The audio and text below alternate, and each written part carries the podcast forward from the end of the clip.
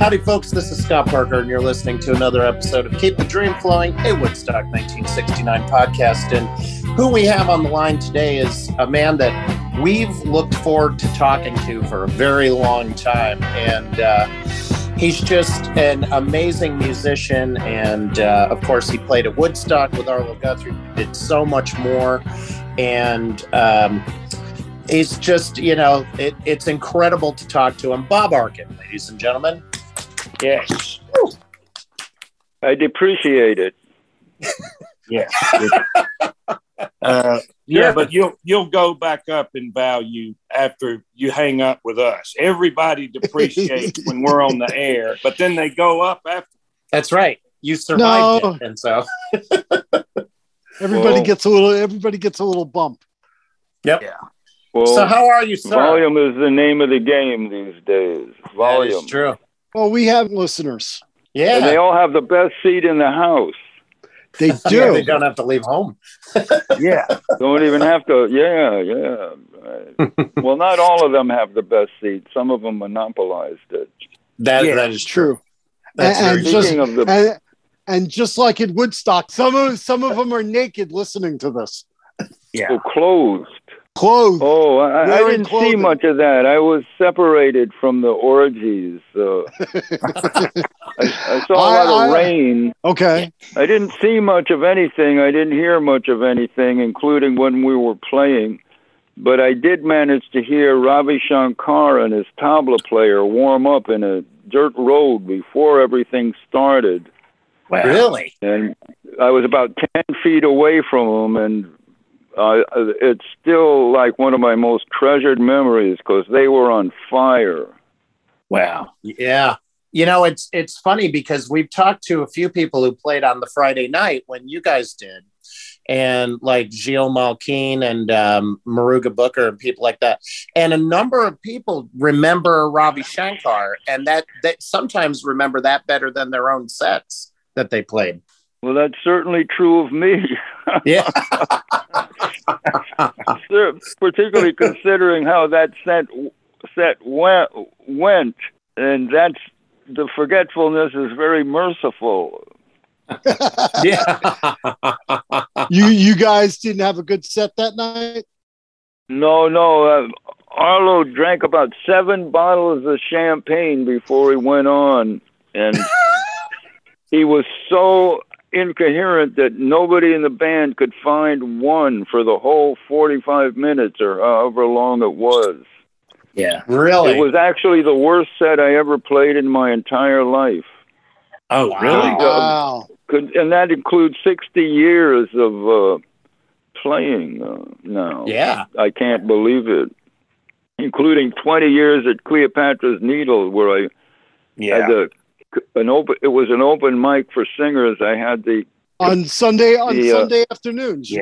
You you were part of a house band. Yeah, you Yeah. Had the duty to accompany some of the best singers I ever heard, and a, a lot of the worst singers I ever heard. Yeah. Open mic. Yeah, that that's where I met you, Bob, in 2007. Yeah, Cleopatra's. And I, Yeah, I I, was- like I- that I- place. I, I was there two or three times. Yeah. It was a nice place. Thank you so much. They could use the business, but you should have come four times because they closed down since then. Well, I couldn't get there because of the pandemic, which is probably why they closed down. Yeah, that's probably why they closed down. Actually, speaking of the devil, Yep. They just oh, they just closed it down like in the last year or two. Yeah. yeah, yeah, uh, maybe a year and a half, actually, some something like that. And you Uh, you did I that. think the land.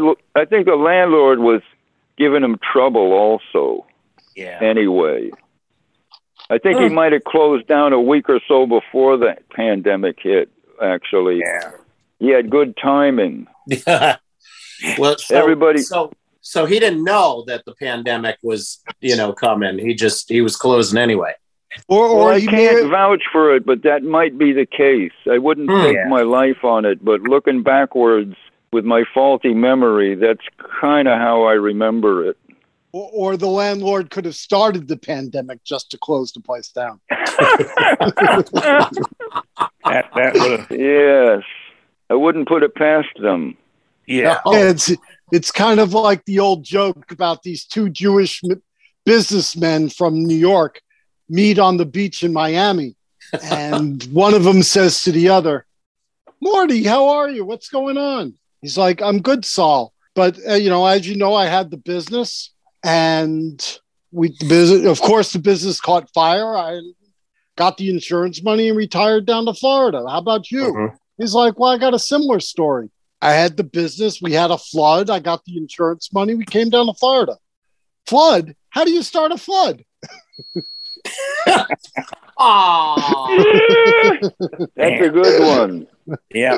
pretty good. I think they call they call that Jewish lightning. I hate to perpetuate. No, that's exactly rumors. that that's exactly what they call it. Yep. Yeah, Yeah, I was going to say Yeah. that's the that's the you know starting the pandemic to close uh, Cleopatra's Needle is the modern Yeah. equivalent of burning down the place for the insurance money. Yep. So if we could go back, Bob, to the beginning, you started playing the accordion, correct?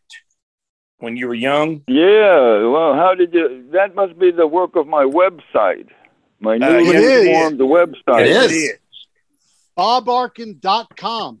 Yes. So you Is it started still out. on? I It's tried still to on. access. Yeah. Yeah, it's still on. Oh, thank you so much. Yeah. It, it was it was done with the help of a very good film director Yeah. of documentaries by the name of Luis Cadiabarca from Peru. Oh wow! Yeah. So you started playing the accordion. Can you tell us about that? Well, after three years of going to lessons, uh, I couldn't read a note.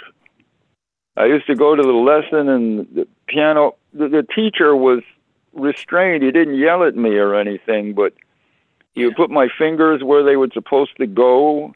I I think if I, if it had been earlier, later in life, I think. Uh, I mean, er, more contemporary uh, concepts were if if they were floating around at that time they would have Sure. diagnosed me with attention deficit disorder but uh, Yeah. i started figuring out chords on it and singing uh, folk songs and accompan- and discarding the buttons on the left hand and figuring out changes to the folk songs and stuff seems to have stuck in my ear from that because I remember I could hear a seventh in my mind because it was ingrained in the uh, tunes that uh, I, I was be- memorizing but could not read, and then it it's it was it seemed like a total waste. My father used to run up and down the stairs throwing tantrums screaming, I, I pay $2 a week for those accordion re- lessons and 50 cents a week to rent an accordion, and he never practices. And uh, Yeah, somehow it wasn't a waste, though, because I think some concepts stuck in my mind from it. Uh, yeah, Then I finally learned to l- read when I started playing the cello later on. yeah. Learned Yeah. to read in bass clef. And I think from those early days, I still had a mental block about treble clef, but I'm starting to get fluent in that from all the writing I've done. yeah. Well, after 60 years of playing music, you get fluent in it after a while. That's what they say. I think I think I'll consider it as a career, maybe someday. Maybe. Yeah. And then you, I have to become you, a celebrity first, though. well, you're one. I think I'm us. going to celebrity school. You're definitely a celebrity to us. I can tell you that. Oh, really? Thank you so much. Absolutely. Well, if that's the case, let's have a celebration. Absolutely. Absolutely. Was you, was your family uh, musical? My mother was the mu- was the real musical aficionado of the family, but she was so modest about it, you'd never know. She Okay. Really? had piano lessons as a kid and uh, was the type of person who uh, would enjoy listening to other people more and analyzing other people's characters and talents more than being preoccupied with herself. She was a real people person. And, but one summer, I heard her concentrate on one composition, a Chopin composition, and uh, she worked on that for the whole summer. And by the time she got it down, she played it with a musicality that I, it could rival anybody. Really? Yeah, but she had no ambition whatsoever. She was a crackerjack uh, school teacher, mainly with kindergarten, and Yeah. later in life she took up teaching disturbed children, and she got results with them that had the the psychiatrists with the masters and doctorates dropping their jaws in amazement. Wow. That's incredible. Yeah, she was an incredible woman. And you, you, did you grow up? Where did you grow up in the city? Los Angeles, Highland Park, Los Angeles. But That was Right. Los Angeles. Highland Park, Los Angeles, it was a, a little hole in the wall in between Eagle Rock and Pasadena and downtown LA and Yeah. East LA. And uh, it was almost like growing up in Ohio or something. Really? with with hills that were uh, we our house was at the end of a where the concrete road stopped and a dirt road began Yeah. and Wow. and and my sister wrote a book about it which was hilarious it was a uh a uh what do you call it a memoir Yeah. Yeah. and she had some caricatures of my father in it that had me laughing hysterically. He was kind of a tortured soul, but a very brilliant man and uh, very, very funny.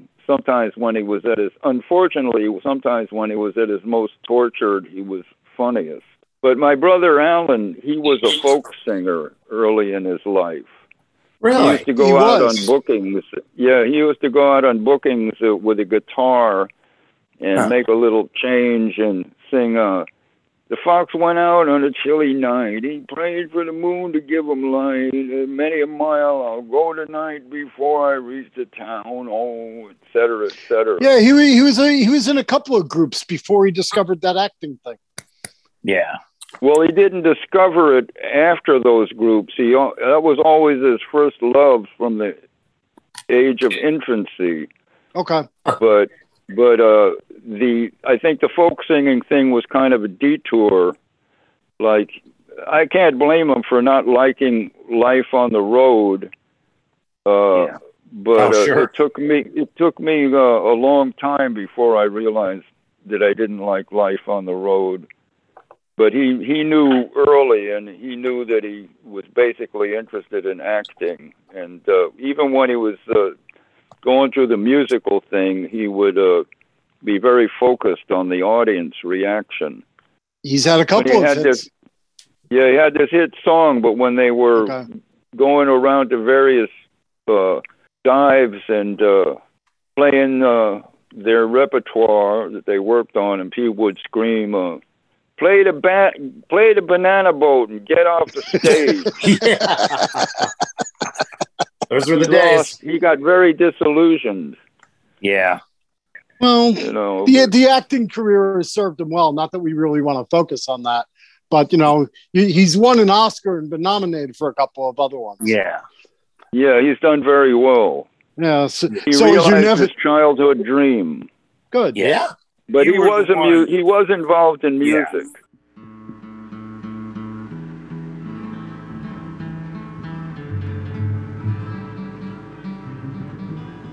I don't know if, yeah, I guess he's around. Up more, please. Up more, Bill. Six louder, please. Six louder.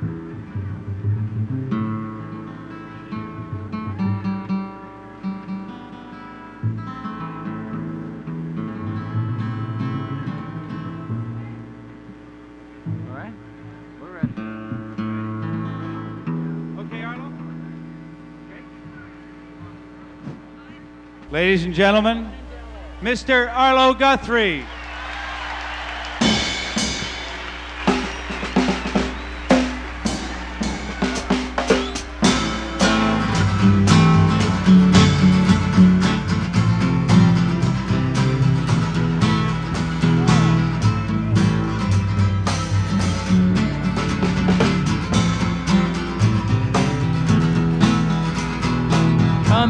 From London from over the pole, flying in a big airliner.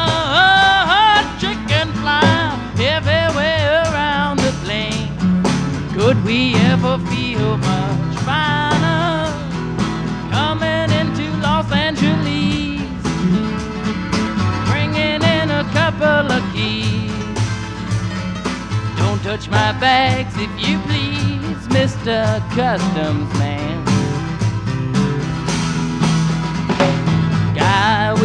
The ticket to Mexico. No, it couldn't look much stranger. Walking in a hall with his things and all. Smiling said he was a lone ranger. Coming into Los Angeles bringing in a couple of keys. Don't touch my bags if you please, Mr. Customs Man.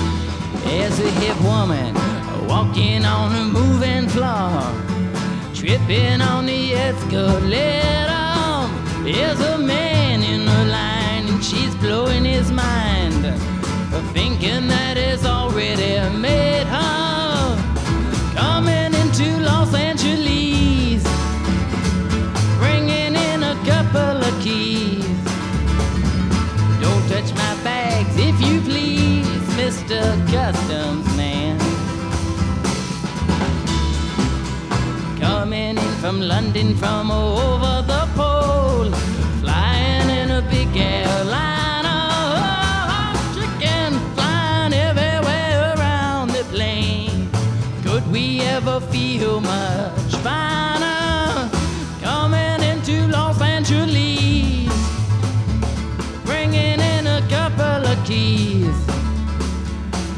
touch my bags if you please, Mr. Customs Man.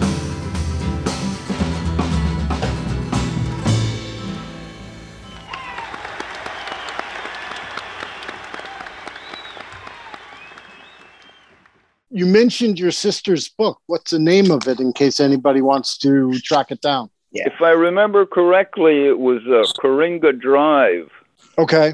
because uh, I think she devoted a few pages to the word Coringa, which I'd never thought about. You know, I just thought we live on Coringa Drive, but she started wondering where did that word come from? She'd never heard it before, other than on the drive of our street.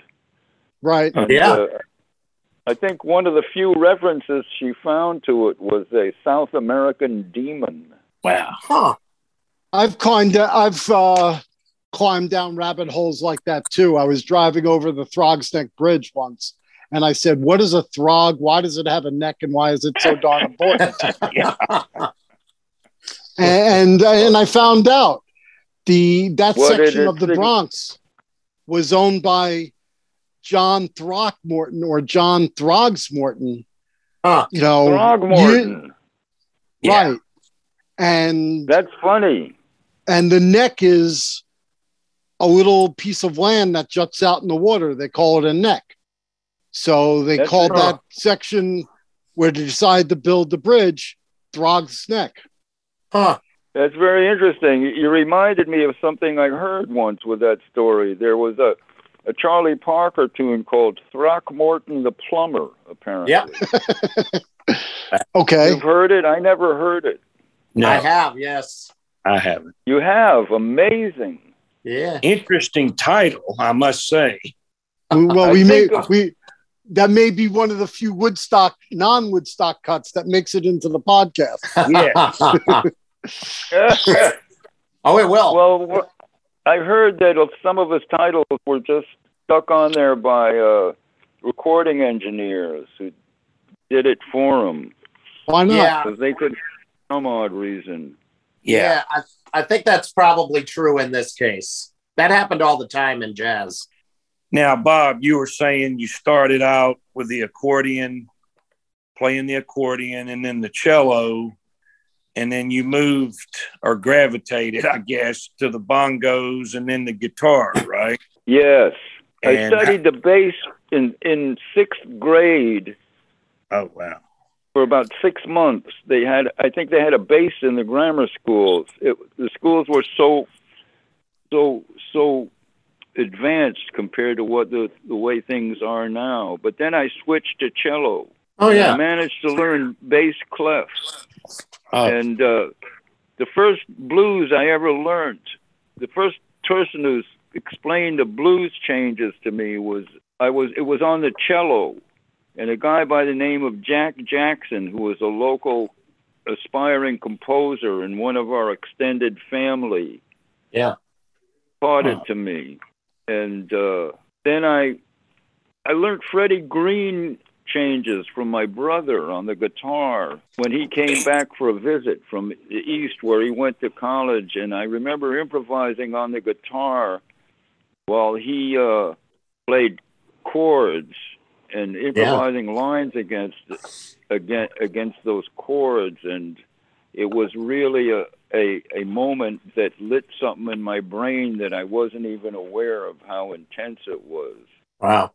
but but uh, I couldn't really understand where those chords were coming from. Even to this day, I find there's something something mysterious, inherently mysterious about chords in general. But I Oh. feel them, Hmm. A- a- and uh, I can define them up to a point, but they get to a level where piano players can be having arguments about what you should really call them. Yes. Right. Well, But you don't have to worry I- about that with the bass. well, that's that's uh it's the bass is one of the chords are an element of harmony, Mhm. but there was a the there was a harmony teacher who who uh, made the observation that really all of harmony is in, contained within just the melody and the bass line. And really, when you talk about chord progressions, on a certain level, you're really talking about bass lines. Because Yeah. chord progressions evolve in harmony with bass lines. So to play jazz, you have to have some kind of awareness of chords, even if you're playing a linear instrument. Right. Yeah. And uh, 90% of what I learned, I learned about, uh, learned behind, be, as a result of playing behind chord players, Yes. like piano players and guitar players. And to be able to to interpret what the proper bass line is in relation to a chord is basically the name of the game when you're playing bass. Uh, aside from being a timekeeper, which is another mysterious thing, Yeah. which there are very many ways to approach the philosophy behind that. And Mhm. that was another moment that lit up in my brain the first time I locked in with a drummer while I was playing bass. That influenced me in a way that uh, will never change. It was just like a, an a, an awakening, I guess you'd say. Yeah. That Yeah. was uh, a life changing experience, and maybe not for the better. Well, that's to be debated. Yeah. Yeah. yeah, you can debate that. Yeah. So, what brought you to jazz? Well, the fact that I was listening to it all my life is one thing. Okay. I, I listened to. I was surrounded by folk singers all the time, Right. Mhm. and people were always singing those corny tunes on the guitar uh, and accompanying themselves on the guitar, and it was very tasty and, and very entertaining in a way, but there was no conversation happening really. You know, they were soloists and they did their own trick, and it wasn't a. But when my uncle Earl, the composer, came over, and I'd fall asleep, and he and the extended family were all gathering around the piano and singing tunes, and they'd sing tunes like uh, songs from the uh, resistance uh, of the in the Spanish Civil War, and they go Wow. through the fireside book of folk songs and songs of resistance from World War II, from the Eastern Europe, and art songs, and he could accompany anything that anybody sang. Sure. And I'd go to sleep listening to that, and he played with a loose ragtime kind of feeling, even though he was a composer. He could have been a jazz piano player if he wanted to go that route. He did it on one of his albums. He did a duet with Dooley Wilson, the guy who played uh, uh, uh, ba-da, ba-da, ba-da, da, da, ba-da, da. what's that called again? And, The kid and- who does the kid. oh, time goes by. Time goes by. The guy who sang that in that movie, he did a duet with him on a record called the Free and Equal Blues. Wow. It, a- he, it was a little hokey, but it had a real nice, loose, rhythmic feeling to it. Sure. And uh, uh, I, I, uh, I had a curiosity about music, but it, if I had been disciplined enough to be really uh, studious about music, I probably would have chosen to be a composer. But Yeah. being just somebody who had a knack for improvisation, I thought by playing jazz, that was a way I could learn about things, about music, without cracking a book. And I was about 80% right, maybe, but every once in a while I have to crack a book to be able to hear what's going on a little bit more closely. Sure. So I, I, I, originally wanted to be an art teacher like my father. He was an art teacher, and I thought, I'm not a musician. I'm not a performer like my brother. I'm just a dreamer. You know, I like to draw. I like to paint, and I Yeah. can play a little bit. But I never thought of myself as a musician. But uh, I, when I tried to become an art teacher, the academic environment started driving me crazy at Los Angeles City College, and uh, I, I gravitated towards the dance band, where a lot of really excellent players were. Les McCann would had been there the year before, and, Sure. and uh, Ornette Coleman. I played there, I think, and uh, it was such a a awakening, another awakening, working in that band, and uh, I started getting jobs once I started getting my sea legs a bit, so to speak, and uh, I I left on the road with a band, and because the academic environment was driving me crazy for a lot of reasons that I didn't understand at the time, but music was very soothing, and I was actually getting paid to soothe myself, you know, so I, Sure. I couldn't help going with it and I managed to become somewhat functional uh, as a uh, kind of uh, very mediocre student, and people didn't think of me as a go-getter or anything, but I managed to at least make some money doing something that I liked, and Yeah. It led to a long road of playing a lot of jobs that really weren't much of a career, but I managed to keep growing and learning a- about my craft.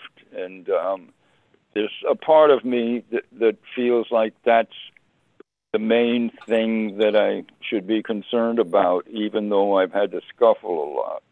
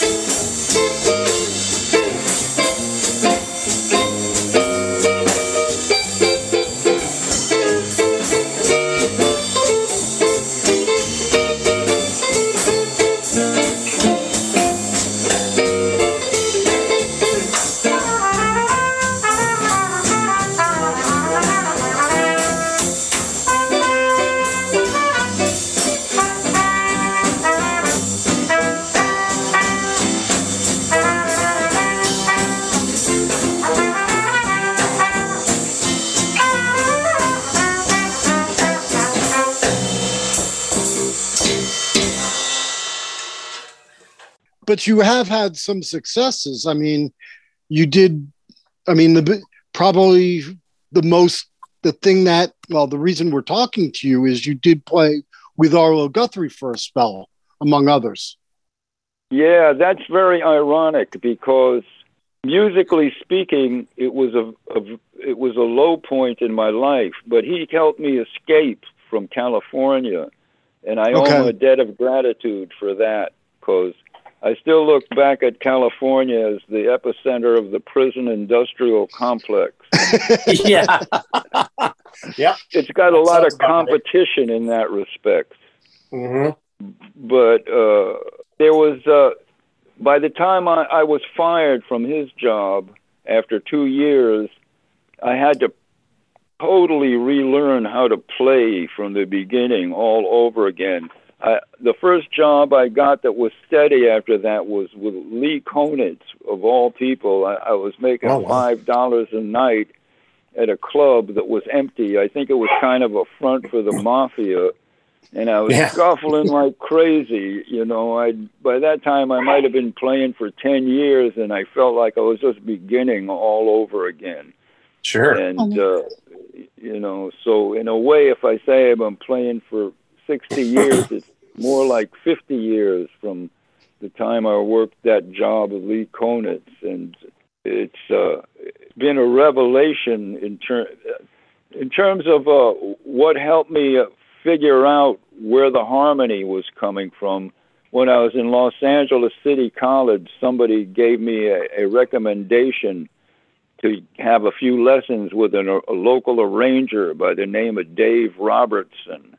Hmm. And he gave me lessons in keyboard harmony. And for the first time in my life, I learned what intervals were. And Ah, yes. intervals are the building blocks of harmony. So I was just totally playing like by intuition completely up to that point. And and uh, I had an instinct for knowing how to play within the chord, but in terms of hearing the root of the chord, that took a lot of training and discipline to to know when you you you have to play the root and when you have to play the fifth and when those rare times when you double the passing tones and uh, Sure. et cetera, et cetera. And it's been it's been uh, behind many many different piano players that I learned those things. And then Wayne Smith, a, a player that I did a a, a demo with of uh, six tunes I wrote. Uh, he taught me the modes. He was he's a great player, and the modes are were another important step in terms of understanding harmony because they un, they they delineate the relationship between lines and chords like nothing else. The the feeling that scale is just a chord by another name, and a chord is just a scale by another name. Yep. Right. And uh, the the two are interchangeable. Th- this is the most musical we've gotten as far as nuts and bolts of uh, composition and theory. Yeah, this is great. Well, I, yeah, Scott, Scott is a musician. I am. I, That is true. I I took theory and majored in music in college for a little bit. Yeah, and Scott, Scott, you both know about harmony, then. So, We- so I'm preaching we to do. the choir. cor- I'm correct. preaching to the But choir. but but Johnny and I are alike in that we both can play the radio. Yes. Boy, there's some people making big money doing that these days. Yeah. Sure is. Well, not on the radio anymore, but Yeah. yeah, people do that. I can play the fool better than anything, and I don't get paid for that. Well, But but we we appre- we appreciate the uh, musical education. Absolutely. Big time. well, I, I'm just somebody who knows a, a little bit about about how to uh, systematize what you hear in your ear more, be, because Mhm. that's what that's for years. That's all I knew is what I heard in my ear. sure. Right. Who else's ear would I hear it in? Yeah. yeah, that's true. So, so you were talking about Arlo saved you, that got you out of California. How how did that come about? Well, I got in big trouble in California. When I arrived, I was on probation. Really? I had to get permission from the probation officer because I nearly did three years for getting caught with some weed. Oh God, Yeah, that's what I said. Oh God, I, those were the days, boy. Yeah, I got Or, sick. or, the, I got or sick. those and weren't the days. yeah. I got I got a, a woman knocked up. I got sick. I I got busted. Everything hit me all at once, and I had to return to my parents to recuperate. Yeah. And my father, who was a brilliant poet, a- allowed me to earn my keep while I was staying there by putting music to a lot of his lyrics. Yeah. Were they And- were they were they and- still in Los Angeles? Were they still in California at that time? Yeah, they were. was. yeah, back I hadn't left California yet. This all happened Okay. when I was living at Santa Monica Beach and playing Okay. in a local bar called the Riptide.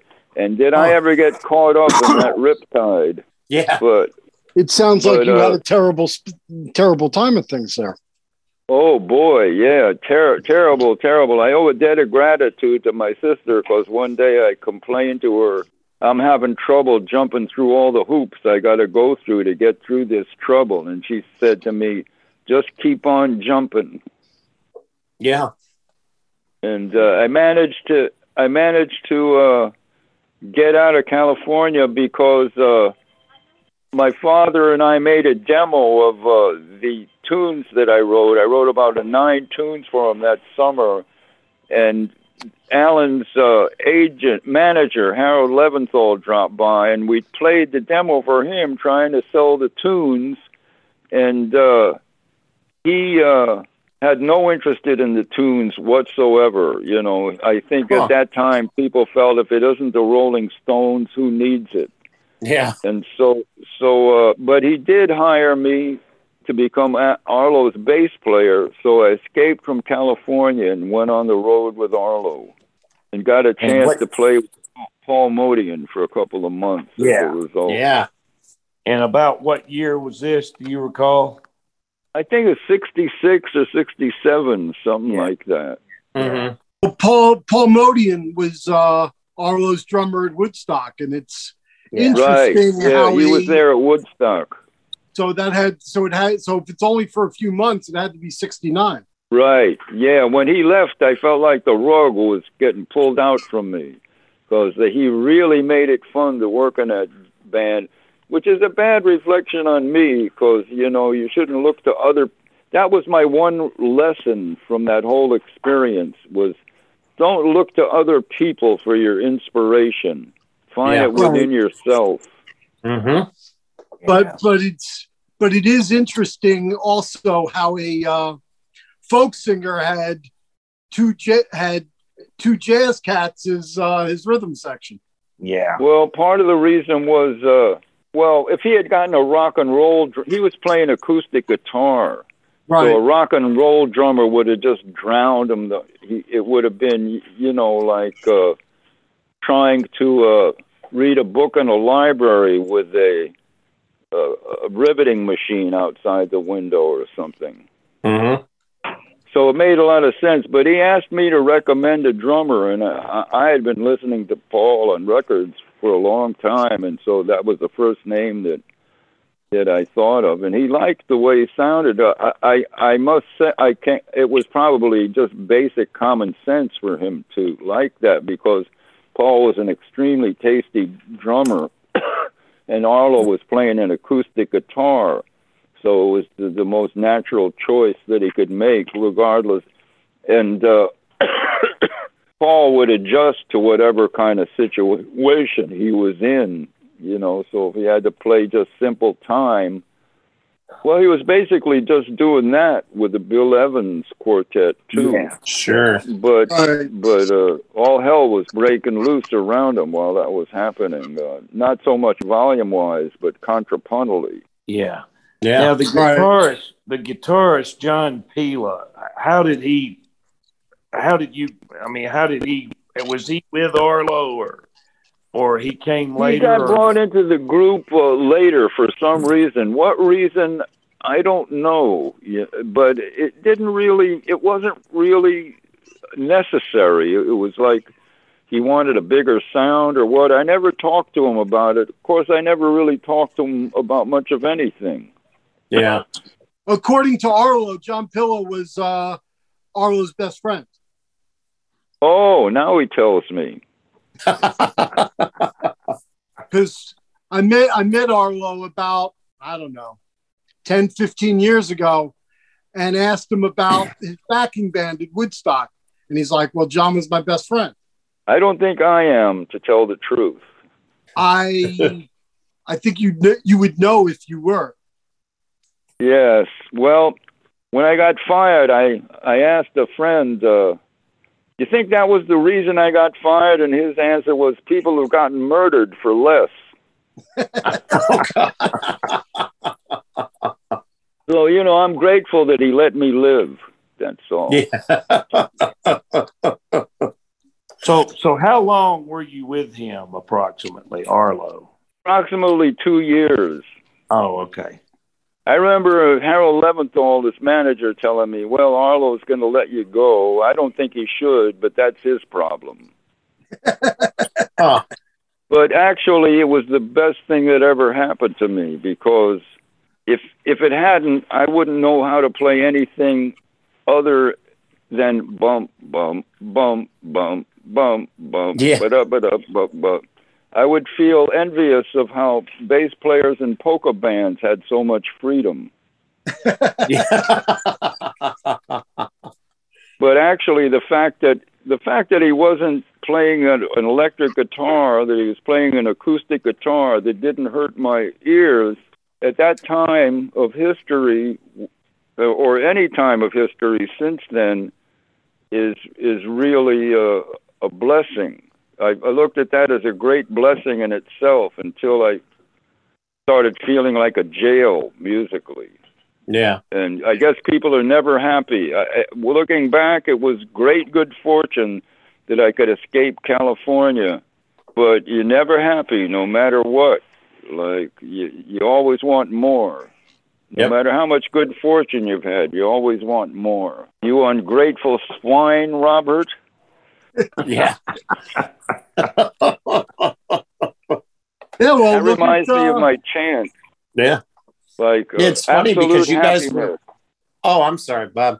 You guys no, were. no sweat. Go ahead. I didn't mean to interrupt. Oh no, it's okay. Um, you guys were more or less playing the same songs all the time, right? For a couple of years. Yeah, probably. yeah. Even Yeah. if I, even if they were tunes I'd written, I'd still get tired of that. Sure.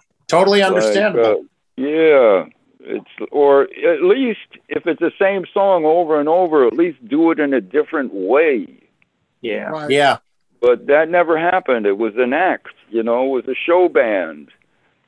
Like uh, you learn the trick, you do the trick like a trained animal, and you get paid, and that's that. Yep. Well, that's one thing about that uh, popular music doesn't have that jazz does. There's not there in jazz. There's a lot more improvisation, and it's Mhm. very That is such a profound do the same thing statement. I'm sorry. Yeah, that is such a profound statement. I couldn't agree more. You know, Yeah. that's that's the that that's the difference. That's the difference. Yeah, a, a dialogue, but you know, it must be reflective of the state of affairs in general, in some sense, because that's exactly what's lacking in this country at this time. People's ability to have a sense of dialogue. Yeah. Absolutely. It's tragic, really, if you think about it. Yeah, yeah. So I, I shouldn't, uh, I shouldn't, I shouldn't uh, dwell in self pity too much. Yeah, it's far out, man. I don't know if you, I don't know, uh, like how many of you can dig how many people there are, man. Like I was rapping to the fuzz. right? Can you dig it? Man, there's supposed to be a million and a half people here by tonight. Can you dig that? New York State Thruway is closed, man.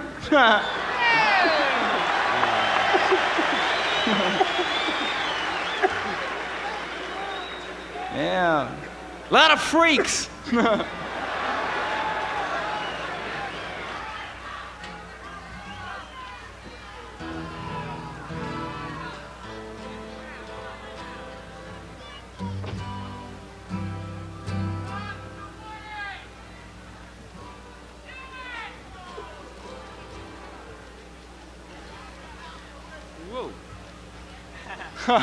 Far out.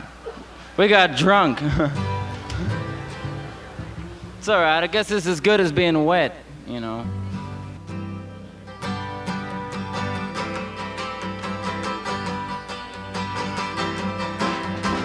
Rolling, wheeling, like I'm feeling everything gonna carry on. You go your way, I go my way. We will come and so be gone. Wheel of fortune turn for me now, turn to trouble in the west. Wheels of completion rolling, wait to put my mind at rest. Rolling, wheeling, like I'm feeling everything gonna carry on. You go your way, I go my way. We will come and so be gone. Hey Ezekiel, you can leave now. You got to go for to stay so long while your wheels just keep turning, turn to rhythm right and wrong. Rolling, wheeling, like I'm feeling everything gonna carry on. You go your way, I'll go my way. We will come and so be gone. Wheel of fortune turn for me now, turn trouble in the west. Wheels of completion rolling, wait to put my mind at rest. I said, wait to put my mind at rest. Wait to put my, to put my mind, put my mind at rest.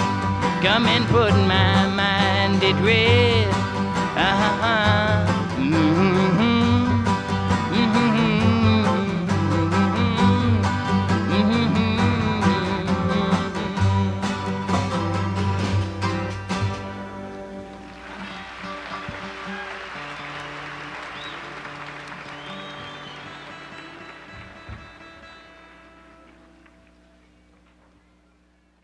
Now, Bob, if you could tell us about something about your cat Russo, that story. Russo. Yeah, the significance of Russo. How, how all mm-hmm. that came to be. Oh, in in that documentary, the Yes. Allen yes. film. Right, right. Yeah, well, I, I, that was something that was very much related to the Buddhist philosophy that was being talked about in meetings at that time that isn't being talked about so much lately. Right. Sure. Uh, There, there were a lot of philosophical concepts that mystified me that they don't pay much attention to lately somehow. But Yeah. in any case, the concept was that he was one of the Shoten Zenjin, which is a Japanese word for the Buddhist gods that protect you. But it was made very clear to me that the Buddhist gods wasn't a magical kind of concept, it was a cause and effect relationship. So Hmm. whoever protected you as a result of your practicing Buddhism, they were automatically one of the Buddhist gods. Yeah. Uh, and and Rou- Rou- Rousseau protected me by catching a mouse when Oh, when really? there were a lot of mice in this place I was living at at the time. And Wow. I think I magnified it up to the point of being a rat when I was interviewed for that that uh inter that documentary, but Yeah. I think it was probably Sure. just a mouse. Wow. But, uh, so that made Rousseau one of the Shoten Zenjin. I think uh, it was. Uh, I think the significance of it at the time was that I had been chanting for a solution to the problem, and then I found Rousseau, Yeah. Yes. and and uh, the chant is Nam Myoho Renge Kyo. A rough translation is dedication to the mystical sound of the law of cause and effect. And the more you chant it, the more you start getting the feeling that the relationship between cause and effect is a lot more mystical than you ever might have guessed. Yep. I think it might be in consistent with the feeling of that poem, The Best Laid Plans of Mice and Men, speaking of mice. yes. Yeah, I, I thought that was an interesting story about I'm, your cat. I'm so Yeah. glad. I'm so glad because I was criticized roundly by a friend for including that in the documentary. Really? Oh, wow. Yes. That Why? would seem to me. Yeah, that's interesting. Well, I think that I think the the the attitude was that uh, you should be sticking to your career. What career? Anyway, I was experiencing the zealotry of a recent convert at that time. Yeah. yeah. I mean, it's Even your though- documentary. You should be able to say whatever you want in there. It's your documentary. Yeah. Well, and It was a very As- spontaneous thing too. You know, I I wasn't given a script, but as far as your friend was- is concerned, just remember that opinions are like assholes. Everyone Yeah. has Oh, yeah. one. And they all smell. Yeah. oh, that's a good one. I like that. I have to tell you a joke. Please, Are either of you Irish? No. no. I have to tell it in an Irish accent because I heard it from a very bigoted English piano player, and that's just how I remember it. Go. Go for it. Yeah, go. Uh, we're, Uh, we're good. I'll, I'll give apologies to my late uncle Sam Kennedy in the process. Yeah. Uh, uh, Timothy O'Dwyer met James O'Toole at the pub, and he said, "How are you doing? How are you? Fine, thank you. How are you? Well, have you seen Clancy lately? No, I haven't seen him. He died, you know. Oh, he died. what did he die of? Oh, nothing serious. Oh, that's good. That's good. now I'm going to have some Irish people offended. No, not at all. Nope. No. You'll be wonder if my surprised what we get Sam away with on this show. Oh, that's good. I'm glad to hear that. Well, no matter no matter who is offended, we'll still have you back. Absolutely. Oh, thank you so much. Yeah. I'll have your back as well. Hey. That's Yay. good. Yeah, well, speaking of Irishmen getting offended, uh, I I just saw the West Side Story, Ah, yes. Yeah. Oh, the new one? The new one. Yeah, Yeah. and it was really terrific. I was I have- surprised Oh, really? by how much I, I enjoyed it. I knew the music was good, Yeah. Sure. but the acting and the dancing and the embellishments to the story and the arrangements were unbelievable. I'll have to check it. The uh the 1961 version is one of my favorite movies, so I'll have to uh Check it Oh, out. very interesting. Then you you Yes. might like this one even more. Except the soundtrack was so damn loud. Oh, that's every fun. movie now. That's every movie now. They didn't need to Yeah. do that. It it would have been better without that. You know, uh, I had to sit there with my hands over my ears while I was crying from the fucking plot. Oh, you'll have to strike that from the record. No, Oh, that- don't worry. no, No, you, we're can fine. curse on uh Really? yeah, you can Oh, use those yeah. type of words on the podcast. Oh my God. Oh. Yeah, absolutely. Out of the three of us, I'm more likely to curse than anybody else. Oh, but- go Oh, fuck really? yourself, Scott. Uh, Yeah, yeah. I like cursing as long as you do it. As, as long as you do it in a mellow way. Yes. we've heard just about everything that could be possibly said on this podcast. You're Oh, not that's going good. to surprise. You're not going to surprise us. Trust me. Oh, good. Especially In that when we case, I talk have about another the joke. Woodstock Festival. All kinds of What? stuff went on there. Yeah. If you see my sweetheart with somebody new, keep it a secret. Let him catch it too. That's awesome. Yes, that's a cat. That wasn't a Woodstock joke. That was a Catskills joke. Yeah. yeah. So once And once you once you once you were uh, you were no longer working with Arlo, where what happened after that? That must have been around what seventy or so. Well, I, I spent a few years floundering and uh, working sporadically, living in the apartment of a girlfriend Mm. who was kind of tolerating me. And uh, I sat, I, I, nothing was happening one day. I didn't have anything. I sat down on a park bench, and for the first time in my life, I chanted that chant for an hour Sure. Right. and I, I felt high afterwards, and then I forgot about it, and I I left that situation, and I I moved in with somebody who put up with me for a while, and I was walking down Broadway on a very snowy night, carrying my bass. I don't remember from where, and somebody approached me, a saxophone player by the name of Rick Steinberg, and he said, "Hey, you're looking for work?" I guess he could sense that. And Yeah. I said, "Yeah." He said, "Here, I'll give you the name of an agent. He needs people for the Catskills." So Huh. that led to my working in the Catskills on and off, in and out of town for about 15 years. Wow. And you By the and end you had it, I moved to New York at this by this point, correct? I had moved to New York. Yes, that was after I got fired from Arlo. Okay. I was It- it living just- in New York. Yeah, my, my New York was my home base while I was on the road with Arlo. Okay. Yeah. Yeah, and uh, but the Catskills saved me. I got three meals a day and 150 a week. I think the, the the the agent was getting filthy rich from stealing everybody's money, but I I wasn't concerned with that. I got to play, and I got I got to survive. Yeah. And As uh, would be typically the case with agents. Yeah. yeah, uh, I'm not surprised to hear that. Yeah. No.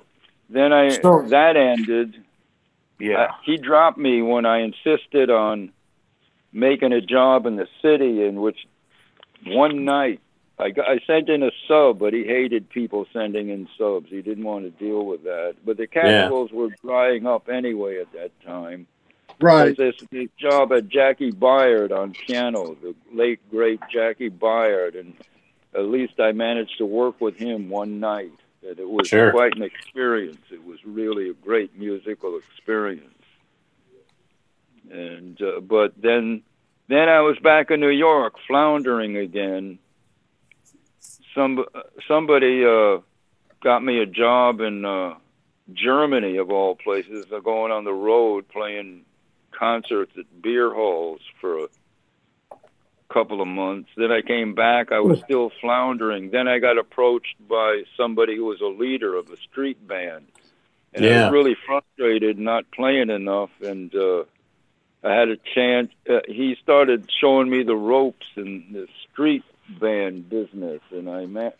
I did that for about another ten or fifteen years, and uh, got to play a lot of bebop tunes that I hadn't been able to play in most of the rest of my job. Certainly not in the Catskills. That was all Yeah. vaudeville and swing, but but uh, nobody knew any standards hardly. Nobody knew any uh, show tunes or anything like that. But nevertheless, it was nice to be able to play those bebop tunes, which I didn't get a chance to play for a long time. And Yeah. I think I was making more money than than ever before because when you got a private party, when somebody liked the band and heard it, there was no middleman when when you got Right. paid. Sure. So you, I was making some pretty good money, but the the working conditions were starting to get to me, I think, and uh, I got picked up by this clarinet player, Sol Yaged, when I was working Yeah. working at this club in the West Village, and I ended up working with him for another ten or fifteen years. Uh, and he was a piece of work, but it was steady and it was fairly decent money. And uh, the same guy was the manager of the club who was managing another place where I was working uh, this uh, past two springs and summers. So uh, I got fired just in time to make this interview. I think he wants the band back. I think he wants the band back again in the spring. Yeah. All right. Well, well, this interview should end by the spring, so you can uh, Yeah. go back on the road. Absolutely.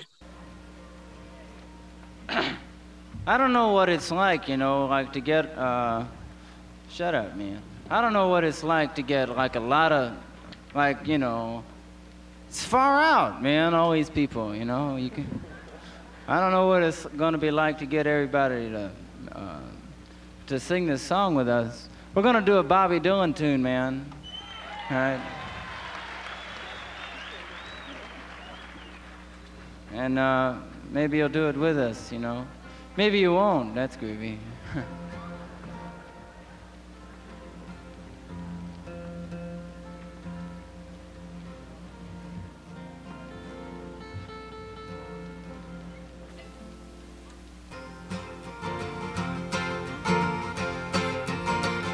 I'm a walking down the line, walking down the line, walking down the line. My feet will be flying to tell you about my troubled mind. You should sing that. We'll try it. I'm a walking down the line, walking down the line, walking down the line. Fear to be flying to tell you about my troubled mind. That, you know, that's. Wait a second, guy. That's not where it's at, man. I mean, like, there's a lot of people here, man. And obviously, you're not walking down a line. Huh. Huh. I mean, you know. Hey, when he wrote it, man, he probably wasn't walking down a line. You know? But you should sing it because sometimes, like, you might be walking down. I mean, like, if, you know, an earthquake hits California, man, and all, the, all the electricity goes and there's no more gasoline, you'll have to walk, you know, to wherever you're going. You might, you know, want to sing that song. you might not. You might want to stay at home. But you could sing it staying at home too, man. We'll do it again.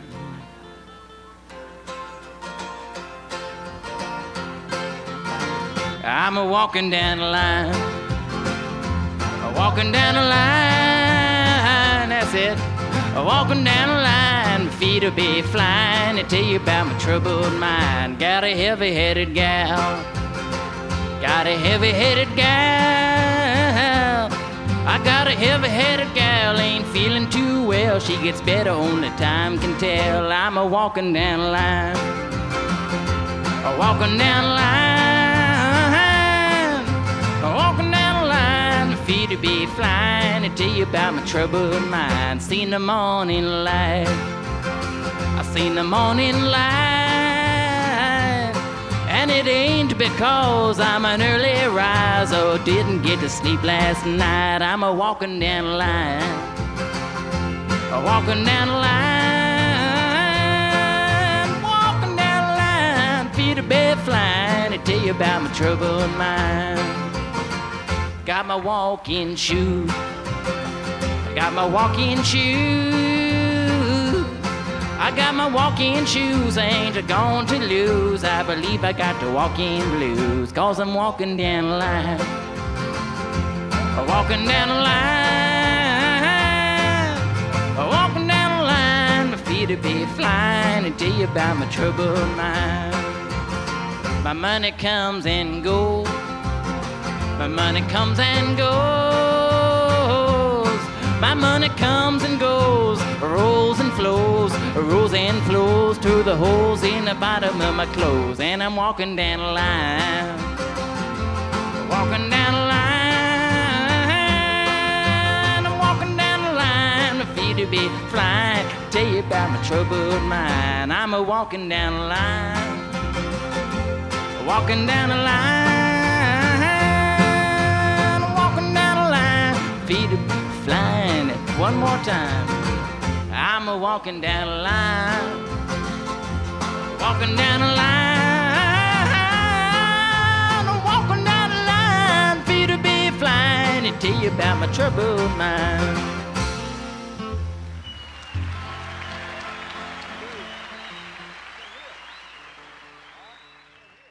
Now, when you said you were working with Sol, was that at that place? How do you pronounce it? Grata or Greta? That was uh, after Il Valentina. First, it was uh, it was uh, La Cuccia Sta- La, La Cucina Stagionale, and Hmm. then it was uh, Il Valentino's for about ten years, and then Yeah. Grata came after that. Grata, okay. And and then uh, the place I was working with them last spring and uh, the last two springs and summers were well that wasn't Sol that was with a singer by the name of Sandy Jordan and a guitar player by the name of Mark Capon. I was working with her with a guitar player named uh, Larry Luger also in a different club called Broadway Joe's. But this the name of this place was the uh, Tudor City Steakhouse. Yeah, yeah, you So, told me that. Yeah, he had a lot of different places under a lot of different names that I worked. Apparently, I worked at with him at at a what do they call it? Sweet, sweet rhythm or sweet. Sweet Rhythm. Yeah, I used to love Sweet Rhythm. Absolutely love Yeah, that place. It was a different name before that when I worked there. I worked there with my cousin Perry Robinson, the clarinet player. And this guy was the manager. Perry. Robinson was your cousin? Yeah. He was very good friends with Muruga Booker, who played. Who Oh, played Muruga, I remember Tim that Hardin name. Woodstock. Yeah. Yeah. Well, he played at Woodstock too. Yeah, with Tim Not Hart. Perry, but Muruga Booker did. Muruga, yeah. He did really. I didn't know that. He Yeah, he he- was known as he was known as Steve Booker then, but he changed Oh. his to Muruga. Yeah. Oh well, he yeah. changed it at Woodstock, but he was very Yeah. good friends with Perry for a long time. Yeah, until- well, I until worked a lot died. of jazz. I worked a lot of jazz clubs in Manhattan with Perry, and that kept me going for a while t- till I got to the Catskills. Yeah, he's not. He's no longer living now. Perry. No, he's not. Passed away a while ago. But Couple this guy years was ago. a manager uh, on one of those clubs, uh, Mirso Lakic, Yeah. And this was in Well- New York, the city. New York. Yeah, since I left California, it's been New York all the way, except for a few tours I had on the road, uh, uh, or maybe I, I must. I might have just been on the road out of New York once. Uh, really, it's hard, hard to say. Oh, uh, except for Arlo, I was on the road Yeah. with him a lot. Sure. Now you, you also performed at the University of the Streets in New York, also, right? Yeah. Yeah, I was the house bassist there for the Yeah. open mic for singers and for the jam session with instrumentalists afterwards. And I Yeah. was putting in six hours a night quite often. Wow. And uh, I would be carrying my bass home on my hands and knees after that one. Yeah, because when I met you at Cleopatra's Needle back in 07, I was telling Jack this before we, you know, before you got on with us. I was in the in the place waiting on you, and I saw this guy with this huge thing on his back walking. And I'm like, what in the world? And I went, oh, that's Bob Arkin. You had that thing on your back and you're walking it. That had to be awkward. You Well, it feels walked like hard work these days. It didn't Yeah. used to when I was younger. Yeah, that I'm thinking that's an exercise in itself, carrying that upright bass on your back up the street Yeah, in sh- New York slipping, City. slipping that around town. Some makes Oh, you want to think maybe I should have picked the violin. Yeah, I hear that crack a lot. Oh, I've heard that so many times, that line. But it's interchangeable with the piccolo also. Yeah, it's true too. yeah. Because I didn't know But that. I use a wheel now. Oh, Okay, Yeah. But that can have its pitfalls as well. I'm sure. Did you did you have to carry that a long way when you were at Cleopatra's, or you? No, the the the only trouble with carrying it to get to a place like Cleopatra's was getting it up and down stairs in the subway. Yeah, Huh. But the, the Tudor City Steakhouse is a pain in the ass to get to. Excuse me. Hmm. Uh, that's okay. yeah, No, a lot of free. times you get out of the subway, you got to carry it fairly long. But Wow. Uh, I usually usually a subway or a bus or a cab or. Yeah, Ironically, the the most carrying walking I did carrying it recently was a, a job in the neighborhood. I did a street hit with a very good singer by the name of Susan Kramer, and Hmm. uh, she was paying us to play in the street, and she was keeping the the tips, and she was filming it and putting it on Facebook, and uh, Huh. Huh. like that was down on uh, on uh, Second Avenue and uh, Tenth Street, and that's not really so far, but I it would it would be five block walk. That wasn't so bad. yeah. Right. But Well, it depends if it's avenue blocks or street blocks. Avenue blocks are a bitch. Yeah. yeah, the avenue blocks are much worse. The street blocks are better. B- But uh, at the age of seventy nine, carrying that thing is getting old. I I used Yeah. to. I once borrowed one from Eagle Rock across the hill from where I lived, and I would carry it over this hill about a mile, a heavy Yeah. plywood bass. But the, just the thought of doing that at my present age is just I could go to sleep from exhaustion thinking about it. Yeah. One, two, Paper peeling